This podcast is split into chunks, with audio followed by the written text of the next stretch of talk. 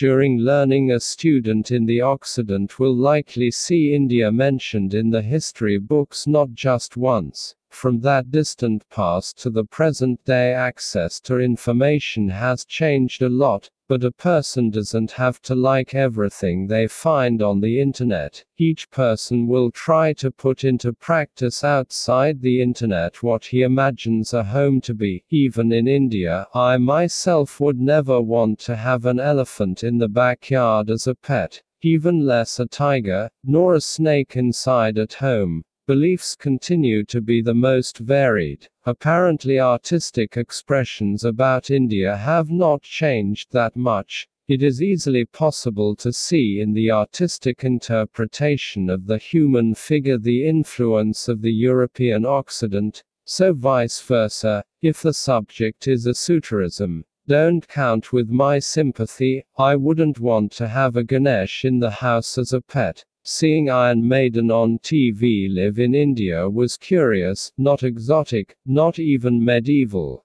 But my attention is more focused on apps apparently developed by developers based in India. I constantly find them in the App Store. I use some of them. Maybe this is the new India. I chose for my profile picture on hubhopper.com a warmer color because it was cold here in the region where I am based, and that color is mentioned in the flag of India. Useful to mention that it is a beautiful flag with a modern design. To turn my text into audio, I will use a good app from a developer based in India. I opted for the NGB language because the paused pronunciation is useful for learning the English language. I don't know if I managed to answer the question I asked.